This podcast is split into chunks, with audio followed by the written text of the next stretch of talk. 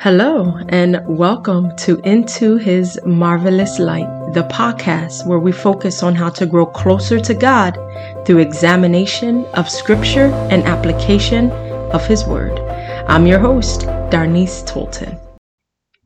Hello, and welcome back, everyone. Thank you for joining me today on the second episode of Into His Marvelous Light. We are going to dig into the Word today. You all are in for a treat. And to get things started, to kick it off, I pose this question to you Have you ever purchased something from the store that needed to be put together? So then you take it home and decided to put it together without looking at the instructions. Then once you're done, you're somehow shocked that there's extra parts, but your finished project doesn't look quite right. It seems to be off centered, it's wobbling, it doesn't look anything like the image on the box. So then you think to yourself, hmm, I wonder how much better this would have gone if I would have just followed the instructions. In today's episode, we will see the importance of receiving instruction, guidance, or important information and applying it to our lives. We'll begin with reading of the scripture, which will be in Matthew 13, verses 3 through 8. Our reading is as follows And he spoke many things to them in parables, saying, Behold, the sower went out to sow. And as he sowed, some seeds fell beside the road, and the birds came and ate them up. Others fell on the rocky places, where they did not have much soil, and immediately they sprang up, because they had no depth of soil.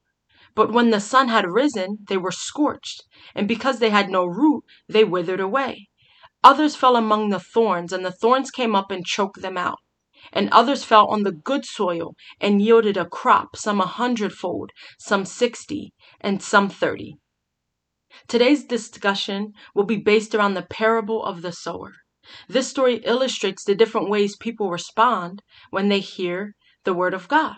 So let's first establish and understand a few things from our opening scripture. What is a parable? Jesus speaks in parables. Well, a parable is an earthly story with a heavenly meaning. Well, why did Jesus speak in parables? Well, it was his way of teaching so that those listening would be able to make sense of what he was saying. He was speaking in a way that is relatable to us. As we read in Matthew 13 3, Jesus spoke in parables. We can also find this true in other scripture. Later in Matthew 13, verse 34, it says, All these things Jesus spoke to the crowds in parables, and he did not speak to them without a parable the Gospel Mark also confirms this. In Mark chapter 4 verse 34, it says, "And he did not speak to them without a parable." That's how Jesus spoke. We are natural born storytellers and hearers. God has created us and has given us the capacity for us to sympathize and even begin to imagine the storyteller's point of view. These parables are meant for one to receive clarity and have revelation. Now we're going to go on a bit of a ride. Our opening scripture reading mentioned a sower. Well, what is a sower? A sower is a person who plants seed. But this is not just limited to the physical manner, such as a farmer, but this can also be applied spiritually as well. So if a sower is a person who plants seed, and it's not just a farmer, well, then who else could be a sower? Well, a sower could be a parent, a pastor, a preacher, a teacher. The one who witnesses, someone who shares the gospel, that's a sower. A sower is not limited to one group of people or a type of person. It's anyone who shares the truth, which is the word of God. So, having in mind the understanding of a sower, then what does the seed and soil represent? Well, the seed represents the word of God, and our heart is the soil. God's word, the seed, is planted into our hearts, being the soil. Now that we've gained understanding and have established the meaning of a parable and sowers and seeds, let's look at the different types of soil that those seeds can fall upon. There were four different types of soil that were described in our opening reading soil that is beside the road, rocky, thorny, and good. Let's dive into each of them, beginning with beside the road. The first soil mentioned beside the road was mentioned in verse 4 of chapter 13, which says, And as he sowed, some seeds fell beside the road, and the birds came and ate them up. So in the scripture, seeds were first sown. Then they fell beside the road, or in other words, they fell on shallow soil. Then which the birds came and ate them up. Well, from a physical perspective, we know that the birds feed on seed as their nutrition. It's the best source of high energy for birds. So when a bird has the opportunity to eat seeds, they will swoop down and eat them, just as we read in scripture. Now, birds are not careless, but in fact, they will take advantage of every opportunity that they have to eat to ensure that they have food. They even go as far as storing seeds to eat at a later time in case food becomes scarce. Now, if we look at this, but from a spiritual perspective, Jesus gives us the heavenly meaning of the seeds that fall on the side of the road, which we can find in Matthew 13 19. It says, When anyone hears the word of the kingdom and does not understand it, the evil one comes and snatches away what has been sown in his heart. This is the one on whom the seed was sown beside the road. So the shallow soil or on the side of the road is like people who allow the evil one, which is Satan, to immediately take away the word that has been planted into their hearts. Well, what does that look like? There may be people who go to church, but they go home without really hearing any of the message. Or maybe it's someone who reads the word and does not allow it to impact them.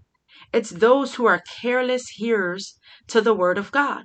Careless hearers are an easy prey to Satan. The enemy wants to do nothing more than to rob you of the word of God. You see, those who do not take care of God's word will be robbed of it. God's word is sacred, His word is truth, and we must treat it as such. Let's review some of the scriptural evidence that shows us this. 1 Peter 5 8, it says, Be of sober spirit, be on the alert. Your adversary, the devil, prowls around like a roaring lion, seeking someone to devour. Well, hmm, doesn't that sound familiar? It sounds like the bird that came down to eat the seeds in our scripture reading. Let's look at John 10:10. 10, 10. It says the thief comes only to steal and kill and destroy. I came that they may have life and have it abundantly. See, the enemy doesn't come to bring us joy or to restore us. No, he has come to steal, kill, and destroy. He is the ultimate opportunist and will pounce upon any opportunity that is given to him. So now that we have covered and have talked through that soil that is on the side of the road or that shallow soil, we will now dig into the second type of soil that was mentioned in our opening reading, which was the rocky soil. And this was described in verses 5 and 6. It says, Others fell on the rocky places where they did not have much soil, and immediately they sprang up because they had no depth of soil. But when the sun had risen, they were scorched, and because they had no root, they withered away. So in these verses, we can see that after the seed fell upon rocky soil, there was immediate growth. The immediate growth was not because the weather was just so lovely and perfect. No, verse 5 says that it was the lack of depth in the soil. Now, from a physical perspective, if you planted a seed one half inch deep in soil, it wouldn't take much time before you would be able to see it spring up. It would be seen immediately because there's not much soil there. But if you planted a seed six inches deep in soil, it would take much longer before you're able to see that growth because there's more soil that it needed to grow through. Now, if we look at verse 6, we see that the sun rose and they were scorched. Well, why were they scorched? Because they had no root. And what happened because they had no root? The sun withered them away. There's something important to note here regarding the rocky soil. Rocky soil is not soil at its most natural form. Rocky soil is soil that has been contaminated. There's materials and substances within the soil that were not designed to be there. Because of that, it altered, it affected, it impacted the growth of the seed. Now, looking at this, but in the spiritual perspective, Jesus, he gives us the heavenly meaning of the seeds that fall on rocky soil. And that is found in Matthew 13, verses 20 through 21. Jesus said, The one on whom seed was sown on the rocky places, this is the man who hears the word and immediately receives it with joy. Yet he has no firm root in himself, but is only temporary. And when affliction or persecution arises because of the word, immediately he falls away. So now what does that look like? It's those who are glad to hear a good sermon and receive it with joy. They are told of the gift of salvation along with all that we can have and experience in the kingdom. They can be told of the goodness of heaven, but without any change of heart or any feeling of conviction, they dismiss it. Their roots were not firmly planted and were only temporary. They consider it unimportant and choose to turn elsewhere when some heavy trial threatens them or they seem to have some sort of sinful advantage in front of them. They give up and they fall away. Now, moving on to the third soil that was mentioned in the passage, it's thorny soil. And that was in chapter 13, verse 7, which said, Others fell among the thorns, and the thorns came up and choked them out. So here the seed fell among thorns, and it was the thorns that choke them out. Now, if we look at this in the physical, one could think about it this way plants have thorns. The thorns are there to deter animals or anything else from eating the plant. So, in essence, the thorns are used as a defense mechanism to protect what's near it. The same is true for verse 7. We see that it was the thorns that came up and protected what was near it. Therefore, it choked out the seed. If we think about life, we could compare our worldly cares to thorns. Worldly cares can greatly hinder our profiting by the Word of God. If we are not careful, we can be easily deceived and swayed by the riches and materialistic things of the world. Now, looking at this, but in the spiritual perspective, Jesus gives us the heavenly meaning of the seeds that fall on thorny soil, which is found in verse 22 which says, And the one whom seed was sown among the thorns, this is the man who hears the word, and the worry of the world and the deceitfulness of wealth choke the word, and it becomes unfruitful. So, what does this represent? What does this mean? Well, the thorny soil represents people who try to follow God's word at first, but then they let the cares, riches, and things of the world choke out God's word, which prevent the seed from bearing any fruit. They do not serve God with all of their hearts.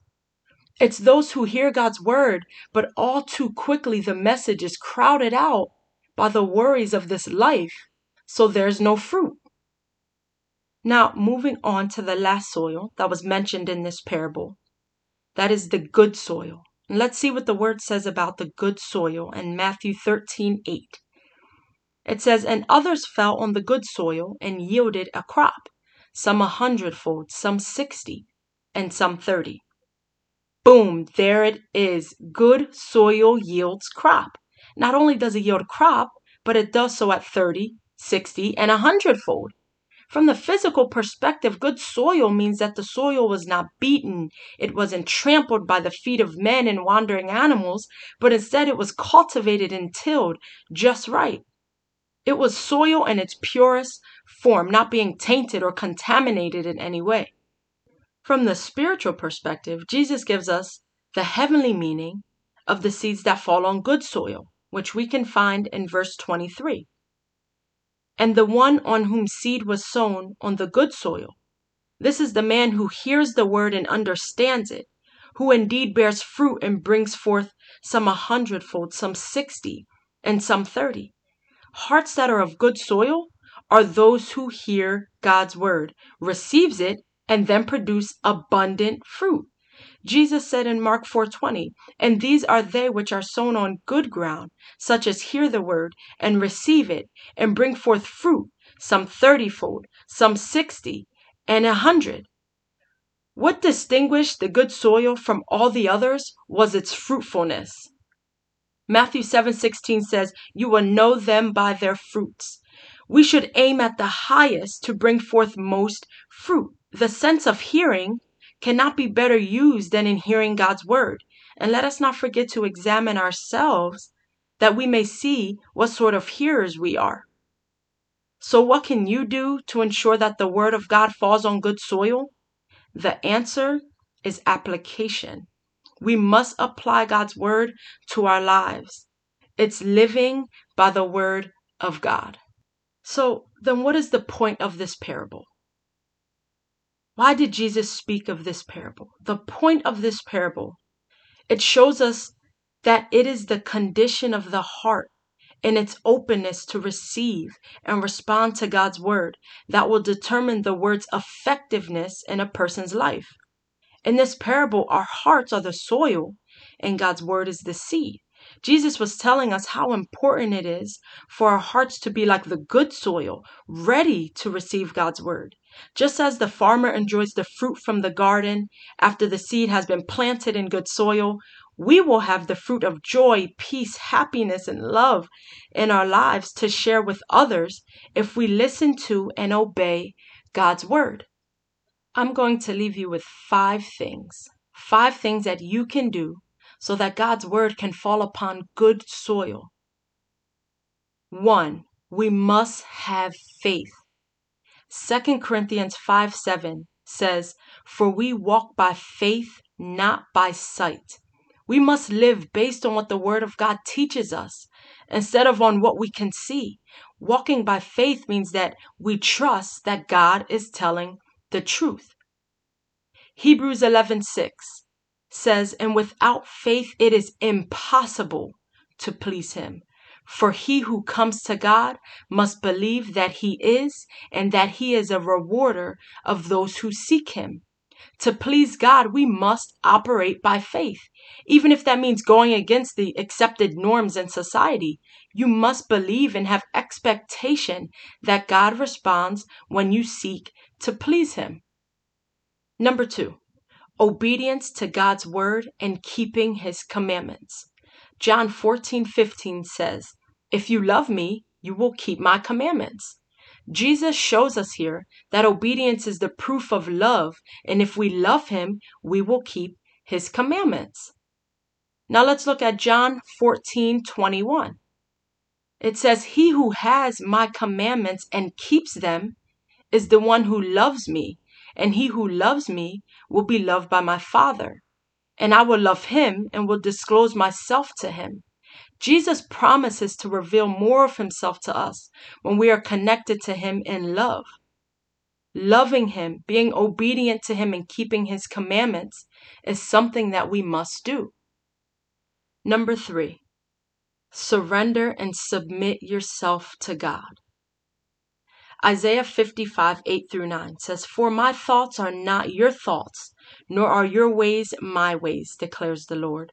For as the heavens are higher than the earth, so are my ways higher than your ways, and my thoughts than your thoughts. God confirmed that his ways are higher. If we follow our own ways, it will never lead us to where God wants to take us. When we put God's word into action and surrender to Him fully, we're acknowledging that He has greater power than us and He has our best interest at heart.